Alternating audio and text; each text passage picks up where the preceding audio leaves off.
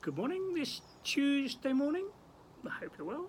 Welcome to Kings at Home Daily from me, Goff, one of the leaders here at Kings. We're going through um, 2 John, 2nd John uh, this week, and 3rd John as we've, we've come to the end of 1 John. We're looking at these tiny little books tucked away at the end of the Bible to see what they have for us uh, today. So uh, let's pray and jump in.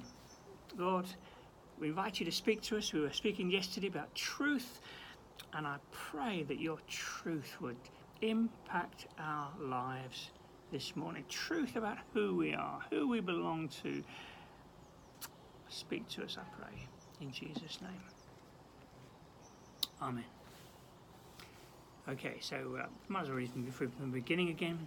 The elder, that's John, to the lady chosen by God. That's the church. It's, it's a church company somewhere that he loved and cared for. Um, and to her children, those who are part of the church family, whom I love in the truth. I do. I really love this of John. He, his his very visible love for Christians, for the church. It, it oozes out of everything he writes. Um, may it do the same from from us. Let's move on to verse 3.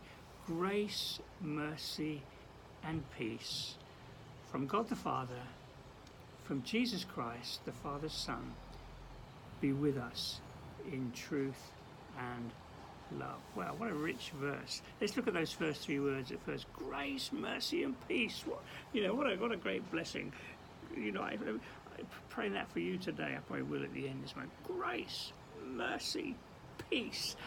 Isn't that, hey, that's, that's beautiful. Isn't that valuable? How many people today would, would, would, would love to know the, the effect of the grace of God flooding their lives, the gift, the undeserved gift and favour of God, the, the mercy that speaks of the kindness of God, His disposition, peace. This is this is rich, rich, rich, rich. Um, and it, it, it, it's it's not just a greeting. It it it, it, it, it, has deep deep meaning. we find the same opening to uh, Timothy's letters, one Timothy and two Timothy. Um, that's our letters to, from from Paul to Timothy. Um, uh, got the same greeting there. Maybe that by this time, as I say, th- these were some of the last letters to be written. Maybe it had become a bit of a standard greeting. What a wonderful way to greet one another. As I say, grace. Such a rich word that speaks of the undeserved favour, undeserved love of God. By grace we've been saved through faith. So such a beautiful word, grace to you. Uh, I hope you're living in the goodness of God's grace at the moment. Um, so easy to, to, to, to slip from that and slip into condemnation, slip into sense of feeling rubbish about yourself. This is it's beautiful. Grace, the kindness of God that sought you out. Beautiful. It's mercy. Uh, again, what a, what a lovely word speaks of the kindness of God, God's disposition towards you, His gentle, lowly heart towards you. Beautiful. His bruised reed he will not break, we read in the Old Testament. His mercy and peace. Wow. Picking up on the Old Testament word shalom it's not just the absence of turmoil. It's not. It's not just sort of uh, nothingness. It's it's something very uh, substantial. It's the it's the. Do you remember? It's the peace of God. It's it, well, that's what it says. Peace from God. It's a it, it, it's it's a beautiful, wonderful thing. I sometimes, well, I often uh, in the summer come out here uh, early in the morning when I first wake up and uh, it, it, it's quiet. It's getting noisier now around, but um, uh, over there, I'll, sit here and, and there's there's peace and it's there's stillness and somehow it's uh, it, it, it, does you good. And it feeds you and, and in those moments the lord can speak to you. Peace is such a valuable um, a valuable thing especially in such a, an anxious noisy um, frantic world such as ours so easy to become stressed and stretched our, our brains whirring becoming anxious. What a beautiful word.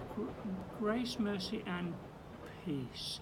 And it's peace from God the Father and from Jesus Christ, the Father's Son, will be with us in truth and love. It's the peace of God which passes all understanding. Wow. What a, what a joy for us to be able to walk through today with the shalom of God, the peace of God. Of course, we read elsewhere in the New Testament, Paul tells us, be anxious for nothing, but in all things, through prayer and, and through, through, through, prayer, make your requests made known to God, and the peace of God, which passes all understanding, will guard your heart and your mind. It's a beautiful, beautiful verse that. And what's it saying? It's saying that today you have the opportunity of either going on into the day, head whirring, everything coming at you, being anxious and um, uh, frantic, or you can take a few moments to pray, to come before the Lord and give those things to the Lord, to pray about them and as a result, to know the peace of God that passes all understanding. What a wonderful thing. Oh, what peace we.